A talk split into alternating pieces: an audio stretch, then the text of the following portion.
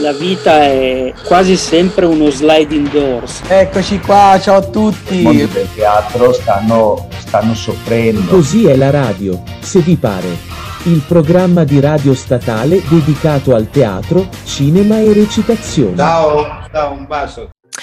Buongiorno a tutti quanti, studenti e studentesse dell'Università degli Studi di Milano. Qui che vi parla è Gea Rambelli, eh, speaker di Così alla radio si vi pare, ovvero rubrica teatrale cinematografica di Radio Statale. In studio con me virtuale abbiamo today Simone Santini e Gabriele Gargiulo, con degli ospiti che in realtà avevamo già avuto l'anno scorso, ma essendo che hanno un programma enorme mh, mm, per questi mesi, eh, abbiamo deciso appunto di richiamarli in puntata, ovvero diciamo, parlando diciamo di... così, diciamo così Gea, perché in realtà noi abbiamo avuto varie, varie loro ospitate in varie sì, certo. maniere perché hanno fatto tantissime eh, certo, sì, eventi però... nel periodo. Loro sono i ragazzi di Atelier Teatro che portano un sacco di eh, opportunità, di spettacoli, di eventi per Milano, tra i parchi, i mercati, tra la primavera, l'autunno, adesso col carnevale milanese. E oggi insieme a loro abbiamo appunto Alessandra Faienza di Kiklos Lab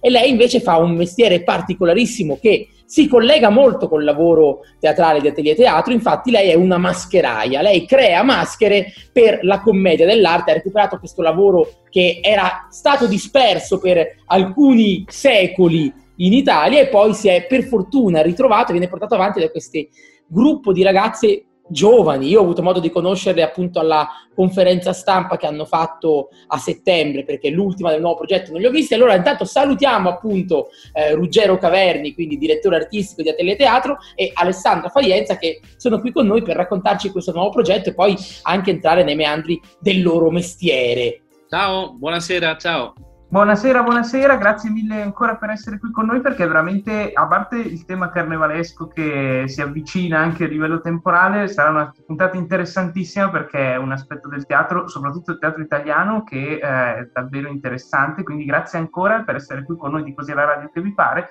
perché appunto è un aspetto del teatro che calza proprio a pennello con il periodo. Non l'abbiamo detto, ma si sta avvicinando la giornata mondiale del, della commedia dell'arte, mm. giusto Ruggero, più o meno? È, è, passata, è passata. Ecco appunto, ecco, Crack, guarda Gabri, ti ha allato subito. Il febbraio, la conferenza che hai aperto era diciamo per dare il là al festival ma anche per festeggiare questa ricorrenza che per fortuna anche in Italia è sempre più importante e diciamo per noi è stata un po' la prima volta che organizziamo eh, questa giornata per Milano e in collaborazione con eh, il SAT che è questo ente che da anni si batte perché la commedia dell'arte venga riconosciuta eh, come, come tradizione diciamo degna del ehm, come si chiama? Adesso ho un terribile vuoto di memoria, comunque stanno cercando di far riconoscere all'UNESCO. Ah, ah sì, patrimonio immateriale dell'umanità. Esatto, patrimonio immateriale non mi, proprio non, mi, non arrivava. E beh, insomma, se è la pizza, direi che anche la commedia dell'arte dovrebbe avere lo stesso riconoscimento, quantomeno. Non è... Esatto, sì, non è semplice perché ci sono una serie di parametri di continuità e comunque diciamo la cosa si sta muovendo a livello europeo sia in Italia sia in Francia. Adesso vedremo dove, come e quando si riuscirà a fare riconoscere questa forma di teatro come patrimonio dell'umanità Ehm... Molto bene, io allora part- avrei già una domanda se, se, mi permettete perché intanto daremo tanto spazio per appunto il, la rassegna, il, il, il, festival di teatro popolare, però la mia primissima domanda era per Alessandra, più che altro perché devo dire la verità, io nella mia incredibile ignoranza mi aspettavo di vedere una, una ragazza, in realtà più una signora, cioè in realtà credo che più o meno avremmo la stessa età, non lo so, quindi mi viene da dire da dove cioè da chiederti do, do, innanzitutto dove è partita la passione, perché è veramente una cosa ehm, inusuale, non strana, particolare, e ehm, sì, do, dove hai studiato, qual è stato più o meno il tuo percorso, perché è veramente interessantissima come cosa. Si sente già di più da, per la nostra età, soprattutto ragazze, non faccio la scenografa, faccio la costumista, ma mascheraia, no, mai Sicuramente può essere una branca ecco, della scenografia, magari, è, è, sicuramente una nicchia nella nicchia del teatro. No? E, ehm, io ho iniziato in realtà dalla danza, nel senso che ehm, banalmente da bambina facevo danza e la, la, mia maestra di danza era la cugina del più grande maestro mascheraio dell'Occidente che Donato, era Donato Sartori e, e, quindi io da bambina ho conosciuto Donato Sartori e, e ho lavorato molto con le sue maschere. Ecco, cerchiamo di introdurre un attimo per chi magari ci ascolta e non conosce bene la figura di, del maestro Sartori. È stato colui che ha ripreso la tradizione delle maschere della commedia dell'arte eh, in Italia dopo appunto secoli di, di, di nulla assoluto, giusto o sbaglio? Esatto. La collaborazione appunto col piccolo teatro, con eh, Giorgio Streller che eh, si trovava a mettere in scena l'Arlecchino servitore dei due padroni eh, senza la possibilità di utilizzare delle maschere appropriate, in tant'è che la prima edizione la fecero addirittura con le maschere disegnate in faccia e per poi riuscirono a trovare la collaborazione appunto del, del, maestro Sartori e da lì tornò a nascere una grande tradizione di maschere eh, anche nel teatro italiano e quindi anche in Italia perché eh, c'è stato un grande periodo, quasi un secolo e mezzo, in cui tutta questa tradizione è stata totalmente dimenticata purtroppo. Esattamente, hai detto tutto benissimo. Perfetto. E da, dall'Italia poi anche all'Europa, ovviamente. Ma ti chiamano anche, non so, dall'estero, qualche compagnia eh, straniera o lavori prettamente in Italia? No, lavoro mh, mm, spesso anche con l'estero. Ho capito. Francia, Danimarca, eh, ho lavorato in Lussemburgo, Spagna. Non capito. Ma hai fatto, non so, l'Accademia delle Belle Arti poi nel frattempo o proprio così? Io ho fatto una scuola d'arte, ho fatto scultura e sono stata, come si dice in gergo, a bottega da, da uno scultore. E quindi insomma ho, poi ho unito eh, queste mie due grandi passioni, cioè lo spettacolo e la scultura, in, uh, in questa cosa qui. Ho capito. Molto ecco, bene, una complimenti. appunto per Alessandra, visto che eh, abbiamo in, il tipo, la maschera, diciamo, per antonomasia viene vista come un qualcosa di estremamente codificato, diciamo, non soltanto nella commedia dell'arte, ma penso anche a tanti altri tipi di teatri mascherati, come ad esempio il teatro kabuki o il teatro no giapponese. Ecco, eh, volevo chiedere, visto che comunque si tratta di una tradizione che è stata ripresa dopo uno stop anche abbastanza lungo, eh, quanto innovazione e fedeltà ai modelli tradizionali si fondono o se, qualc- se un aspetto prevale sull'altro nel lavoro del mascheraio o della mascheraia di oggi? Allora, abbiamo una tradizione che eh, è una domanda complessa, quindi magari invito anche Ruggero a rispondere su questo, eh, perché probabilmente abbiamo, abbiamo poi due eh, versioni diciamo, eh, che possono eh, completarsi a vicenda. Ehm, dunque, sicuramente abbiamo delle fonti iconografiche cui, da cui poi hanno preso eh, ispirazione, ovviamente, no? Abbiamo eh, delle stampe e dei dipinti, eh, anche per esempio al Louvre si possono vedere dei dipinti con delle maschere all'interno. E, um, ovviamente sono cose che sono state rielaborate, perché per esempio comunque sia Amleto che Donato Sartori erano dei, degli scultori in primis, quindi ehm, conoscevano molto bene la materia proprio dal punto di vista tecnico. Perciò ehm, hanno sicuramente preso ispirazione, hanno molto studiato, e, eh, però poi hanno rielaborato a modo loro. E sicuramente già quello che hanno fatto loro per noi è diventato tradizione, è diventato una sorta di classico, no?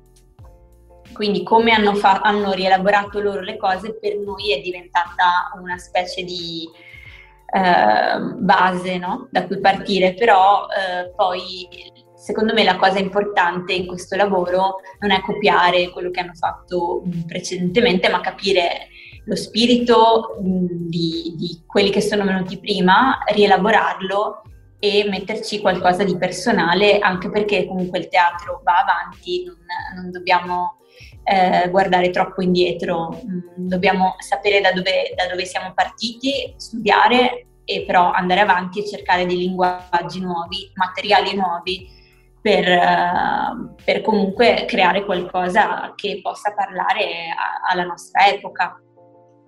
Se no rimane qualcosa come una rievocazione, no? Ora non so se ho risposto a tutti i punti della domanda, però nel caso mi Sì, assolutamente. Grazie mille anche. Eh, io credo che mh, nella mia esperienza, diciamo, ho avuto la fortuna anch'io di conoscere questo mondo delle maschere eh, un po' alla fonte, da, veramente da sprovveduto, nel senso che la prima volta che ho visto una maschera di commedia da vicino era una maschera di Amleto Sartori ed era indossata eh, da Serena Sartori, eh, l'altra figlia che poi ha fatto la, la, regista, l'attrice, ha avuto importantissime esperienze e si è dedicata piuttosto allo studio in chiave antropologica della maschera, eh, quindi lavorando molto sulle maschere diciamo etniche, ma è una parola stupida, diciamo, di tradizioni non europee, maschere africane, maschere feticcio, maschere balinesi, maschere dei carnevali spagnoli, cioè nel, nel suo lavoro c'era una ricerca su tutto questo. Appena ho potuto sono andato ad Abano Terme a vedere il Museo Sartori, dove ci sono le maschere importantissime di Amleto e Donato, eh, e lì ti rendi conto che l'innovazione mm, è stata fatta dall'inizio, quindi questa querella tra tradizione e innovazione forse un po' sempre diciamo nell'arte contemporanea mm, non è un buon modo di porre la questione, nel senso che si creano delle forme che siano funzionali al contesto. Eh, la cosa credo eh, che mi ha fatto conoscere eh, e riconoscere nel lavoro di Alessandra eh, un valore speciale, unico, è un po' la sua capacità di costituire la relazione, diciamo così, col committente, una brutta parola, comunque con chi le chiede di fare una maschera. Eh, non è mai un'ordinazione automatica come ci siamo abituati allo stock di comprare su internet, diciamo. Non è mai una transazione automatica. Lei si informa del tipo di spettacolo, del contesto, della chiave, di chi indosserà la maschera, di cosa si deve fare con la maschera. Quindi è una, è una vera relazione. Poi un'altra grande qualità di Alessandra è il fatto di avere comunque un, una buona conoscenza del mondo del teatro e non solo, più in generale dello spettacolo e avere una formazione eh, nella scultura, che è un po' poi la storia anche di Amleto, quindi di saper pensare sempre la tridimensionalità eh, in funzione dell'utilizzo, saper pensare le linee di forza in relazione alla luce che deve essere catturata in un certo modo per valorizzare l'espressività della maschera. Sono tutte capacità che in qualche modo hanno trovato una grande armonia, una grande potenza espressiva. Io non sono nessuno per dirlo, eh, però diciamo che l'ultima volta che ho messo in mano a Carlo Boso, che viene da quella storia del piccolo teatro di Streller e Grassi che si evocava prima, eh, l'ha subito indossata e ha detto siamo quasi a livello di Sartori. Eh, sì, ma quasi, eh. Sì, ma era un quasi piccolo in cui c'era una grande stima e, e, si poteva leggere un grande complimento e poi continuava a guardarla mentre gli attori recitavano dicendo guarda è, è, più di una strega, è, è, qualcosa di più. La commissione era una strega. Però in realtà poi il di più cos'è? Forse ce lo racconta meglio Alessandra, non lo stereotipo o l'archetipo della strega, ma la relazione tra l'attrice che doveva indossare questa cosa e eh, la comprensione reciproca, perché hanno parlato molto prima di andare a realizzare questa maschera. E poi parlerò anche della maschera che ho commissionato per me, perché avevo bisogno di un capitano che aveva delle caratteristiche particolari. Volevo un capitano che non fosse troppo aggressivo, che non fosse troppo violento, eh, che non fosse troppo sessualizzato, come spesso avviene, perché insomma il capitano ha questo lungo naso spesso rosso, ha un po' l'atteggiamento da galletto. E io avevo bisogno invece di un personaggio più malinconico, una specie di Sirano, per cui con un lungo naso, ma con, un, con una certa innocenza, eh, con gli occhi grandi, perché avevo bisogno di fare delle brevi scene di combattimento e se gli occhi sono troppo piccoli è pericoloso per te e per gli altri. E quindi diciamo veramente una maschera che io indosso come un guanto, è una maschera che direi addirittura che ti insegna a recitare, perché eh, è costruita sul tuo calco, ma sei tu che devi interpretare il tuo nuovo aspetto. Quindi attraverso il medium del pubblico la maschera ti dice cosa devi fare per essere efficace. E lo dico da, da non specialista della maschera, in tutta onestà. Ale, vuoi aggiungere qualcosa? Eh, sì, mm, cosa mi avevi chiesto? La relazione con, con, con Giulia, Giulia Sali. Sì, sì, in generale mm, la, mi piace molto lavorare, nonostante io sia una persona piuttosto solitaria, ma mi piace molto lavorare con le persone, mm, sulle persone, perché è la cosa originale alla fine, no? Mh, eh, quanti capitani sono stati fatti, quante streghe sono state fatte. Alla fine se uno va a guardare un po', ehm, cioè è difficile ecco, essere originali perché alla fine c'è una tradizione comunque da rispettare, ma eh, vogliamo tutti fare qualcosa di più, no? Quindi eh, la cosa in più per me è la persona che la indossa, è l'attore, come, come lui o lei lavora in scena. E quindi questo per me è molto interessante, andare ad indagare proprio dal punto di vista umano la persona che ho davanti, con cui andrò a lavorare.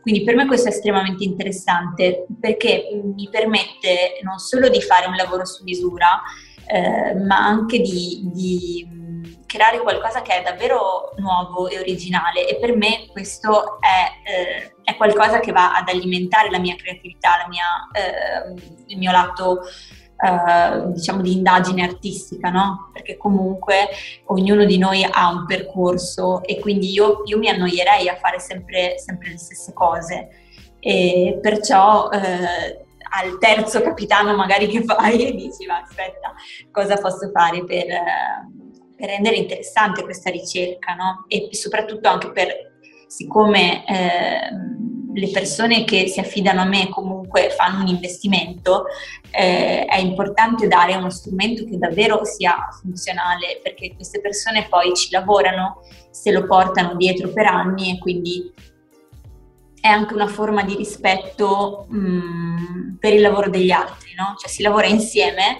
eh, ognuno ha un ruolo e eh, si mira a qualcosa di, che sia davvero performativo inteso come ehm, sia dal punto di vista di quello che funziona in scena, ma anche dal punto di vista della continuità, cioè di creare degli oggetti maschera che possano lavorare nel tempo, evolversi con le persone che, che poi le porteranno in scena. Quindi per me questo Ehm, cioè vedere che magari l'attore ogni volta che indossa questa maschera scopre dei dettagli nuovi, delle cose nuove, crea una relazione nuova con, con l'oggetto maschera e fa progredire il suo personaggio. Questo è interessante e crea un circolo che è, è virtuoso poi a livello artistico, oltre che umano ovviamente.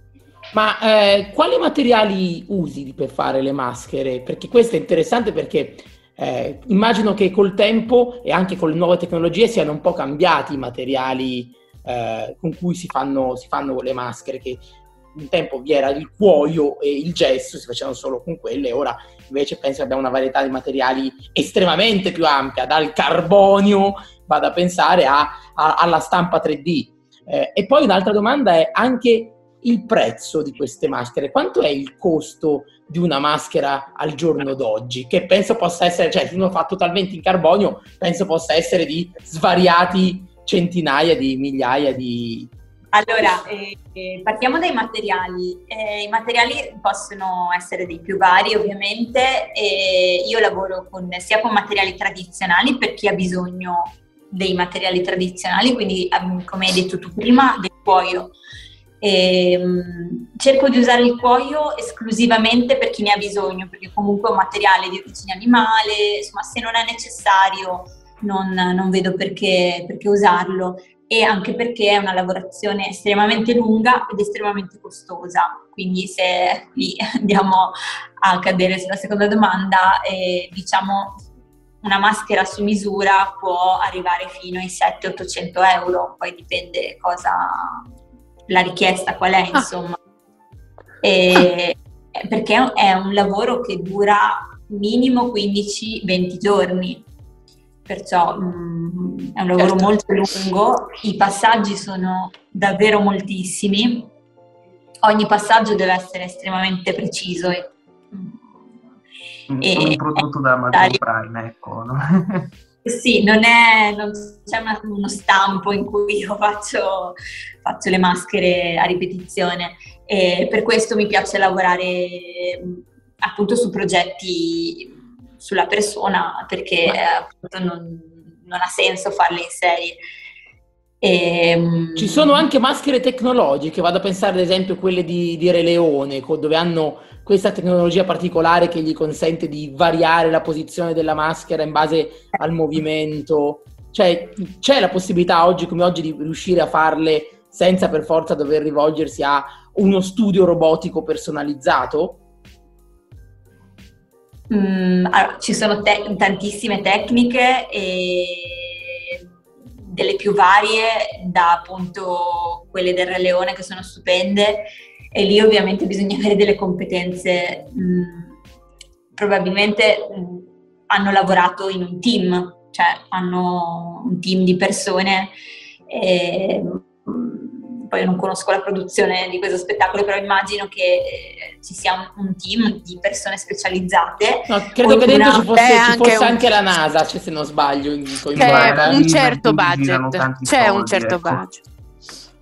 Ovviamente stiamo parlando di, di qualcosa di, di diverso, eh, è un lavoro simile al mio, ma per certi versi molto diverso, perché io sono da sola, eh, principalmente lavoro da sola e quindi utilizzo le mie mani, esatto, mi fai segno, e, e, faccio un lavoro che è prettamente artigianale, quindi lavoro sia in materiali tradizionali ma anche materiali di nuova generazione che permettono di avere un, un comfort e una lunga durata e lavoro anche materiali sperimentali, eh, termoplastici oppure lavoro le stoffe, perciò dipende proprio, mi piace molto eh, imparare sempre cose nuove, quindi eh, poi dovessero chiamarmi quelli del Leone io dico di sì, insomma, sicuramente imparerai qualcosa perché eh,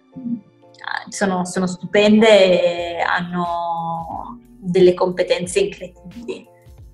Comunque eh, il discorso che hai fatto prima riguardo comunque al rispetto reciproco, no? Che ci deve essere tra il committente e l'artigiano, perché alla fine tu sei un artigiano eh, da tutti i punti di vista, credo che sia proprio, eh, come dicono gli inglesi, la driving force, quel qualcosa che rende tutto l'artigianato italiano così famoso nel mondo sostanzialmente, proprio in quelle poche frasi che hai detto, è proprio lì che sta la nostra qualità. Penso a qualsiasi tipo di uh, lavorazione della pelle che possa andare, sai no, dall'alta moda o anche semplicemente le macchine, in questo caso è una cosa ancora più speciale e particolare che appunto la commedia dell'arte e, e ti devo fare i complimenti perché, ripeto, già che sei una ragazza donna anche in questo mondo, giovane, con tutte già queste qualità non è semplice, complimenti. Soprattutto ragazzi, per sapere di più eh, riguardo al suo lavoro potete andare sul sito internet www.kikloslab.com kiklos.com, Kiklos con Ma anche sulla loro pagina Instagram pubblicano un anche, sacco di cose, hanno molte collaborazioni anche con accademie. Delle maschere, poi allucinanti, fanno anche un po' paura quella che ti sei messa lì con i selfie su sto corvo, santa Maria. E peraltro, eh, se vabbè, volete... Se un pochino, dai. Eh, se, se volete vedere le loro maschere al vivo, poi ovviamente le, le potete trovare sì, durante questa rassegna, perché appunto grazie al carnevale che, che abbiamo, eh, cioè Atelier Teatro torna a portare il teatro nelle piazze, nei mercati, in questo festival di teatro popolare dal 25 febbraio, quindi in realtà è iniziato venerdì scorso con la conferenza che mi sono perso perché eh, lo so, eh, scusatemi, ma è stato un delirio. Eh, appunto, conferenza, peraltro, conferenza spettacolo molto bella per chiudersi appunto il 6 marzo con un altro evento pazzesco con ospiti eh, Carlo Boso, Ferruccio Soleri, insomma, eh, ma nomi così, ecco. Esatto, abbiamo, abbiamo qui Ruggero che appunto, oltre ad essere un attore, è anche il direttore artistico uh, di Atelier Teatro e chi meglio di lui può raccontarci tutti gli eventi che troverete, peraltro eventi gratuiti, ricordiamolo, cioè non si paga un euro per andarli a vedere. Eh, quindi, Ruggero, raccontaci di più di questo festival. Allora, beh, questo festival uh, forse ne abbiamo già parlato, quindi sarò brevissimo. È nato il 23 febbraio 2020, eh, che tutti ricordiamo, penso, come una data che ha segnato un po' le nostre vite. E diciamo l'Emilia Una Piazza era proprio nato nella sua prima forma come mercato dei saltimbanchi, proprio perché volevamo far ri- rinascere un po' anche nelle piazze di Milano, che è una città un po' madrina per certe tradizioni, eh, la tradizione del, del, teatro dei saltimbanchi, quindi in corrispondenza dei mercati comunali coperti, che sono un luogo di associazione spontanea come le piazze, eh, volevamo mettere tutti questi palchi e fare degli spettacoli gratuiti. Eh, ovviamente quella volta abbiamo fatto il primo e poi ci siamo fermati, poi eh, due carnevali sono andati insomma un po' così buchi, 2020-2021. Adesso avevamo la sensazione che si potesse ripartire, quindi ostinatamente abbiamo ripreso un po' delle piazze originali e ci siamo messi a ricostruire questa, questo cartellone. Eh, volete proprio un elenco degli spettacoli? Eh... Provo, provo, a farlo velocemente, dai, vediamo se ci riesco. Martedì 1 marzo 18.30 all'oratorio di Gratosoglio l'Asino d'Oro. Giovedì 3 marzo via Montegani, eh, l'eroica commedia di Francesco Sforza, e, ma soprattutto da domani, quindi per voi che ci ascoltate, venerdì 4 marzo alle ore 11.30 Piazza Prealpi, l'eroica commedia di Francesco Sforza e che replicherà anche alle ore 16 in Piazza Minniti. Sabato 5 marzo un tripudio di spettacoli perché abbiamo all'11.30 Trent, il Viale Argonne, Florio e Isabella. Alle ore, alle ore 16 al Parco Trotter, L'amore delle tre mele arance. alle 16 in Piazzale Ferrara, quindi in contemporanea si sdoppiano il servitore e i due padroni. Alle 19 alla Metro di Repubblica, quindi eh, penso al sottopassaggio della Metro di Repubblica, il seminario eh, di Claudia Arlecchino Contin, alle ore 21 eh, l'Asino d'Oro, domenica 6 marzo si chiude alle 11.30 in Piazza dei Mercanti con la leggenda di Sigerico e alle ore 15.30 sempre in Piazza dei Mercanti Florio e Isabella per poi finire alle 18.30 con l'evento finale appunto col maestro Boso e il maestro Soleri, quindi un sacco di eventi veramente e, e come fate? Cioè, come state facendo a organizzarli tutti quanti? Allora, Tanti spettacoli. Abbiamo una squadra fortissima e, e siamo molto mh, ostinati, quindi appena intuiamo che si potrà riaprire, cominciamo a tormentare i municipi, il comune, eh, il, i vigili, eh, tutti. Eh, tant'è vero che siamo riusciti a farci dare questa, diciamo, prima vetrina in centro eh, da questo festival in poi faremo sempre una puntata in centro, ma perché vogliamo che quelli del centro sappiano che in periferia si fanno delle cose belle e che anche loro poi comincino ad andare in Piazzale Ferrara, a Gratosoglio, a, a Quartoggiaro, a conoscere questa bella periferia, questo mondo eh, colorato, multietnico, strepitoso che stiamo conoscendo noi grazie al festival. Comunque Piazza dei Mercanti, voi sapete, è stata oggetto anche questo mh, capodanno purtroppo di, episodi molto spiacevoli e quindi esattamente quello che facciamo in periferia lo facciamo anche in centro, cioè andiamo a presidiare con la cultura dei luoghi che rischiano un qualche tipo di decadenza o di infiltrazione di pratiche non, non positive per la città. Veramente eh, orribili, comunque. Sì, orrip- orripilanti queste in particolare di Capodanno, ma insomma in generale eh, è una piazza che purtroppo è un patrimonio meraviglioso della città che viene usato molto male, al di là di questi episodi di cronaca terrificanti di Capodanno.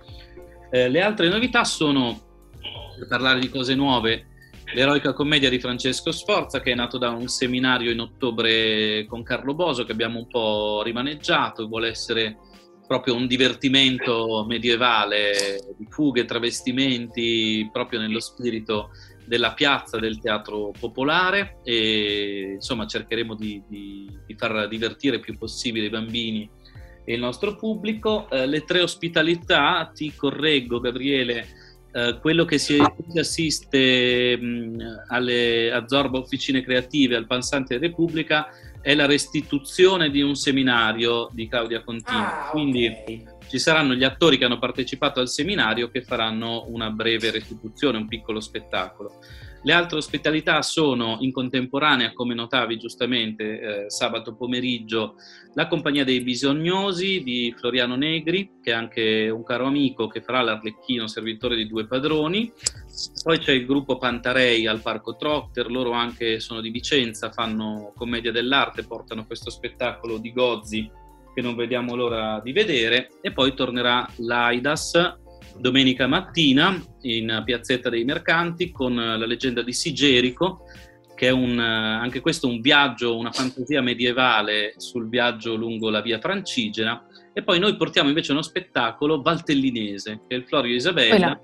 che è una riscrittura valtellinese eh, di Romeo e Giulietta, perché abbiamo fatto una lunga residenza, abbiamo imparato un sacco di storie che vogliamo raccontare anche a Milano. Allora ringraziamo davvero tantissimo Ruggero e eh, Alessandra, grazie mille Gea, chiudi tu, abbiamo tipo 10 secondi. Grazie. Grazie, è stato bellissimo, andate sul sito di Kiklos Lab e a teleteatro.it. Mi raccomando, andate a teatro, andate in questo caso in piazza e seguiteci su tutti i nostri social. Spotify, esatto. link gratuito. Ragazzi, arrivederci alla prossima settimana. Ciao. Alla prossima. La vita è quasi sempre uno sliding doors. Eccoci qua, ciao a tutti. I mondi del teatro stanno, stanno soffrendo. Così è la radio, se vi pare. Il programma di radio statale dedicato al teatro, cinema e recitazione. Ciao, ciao, un bacio.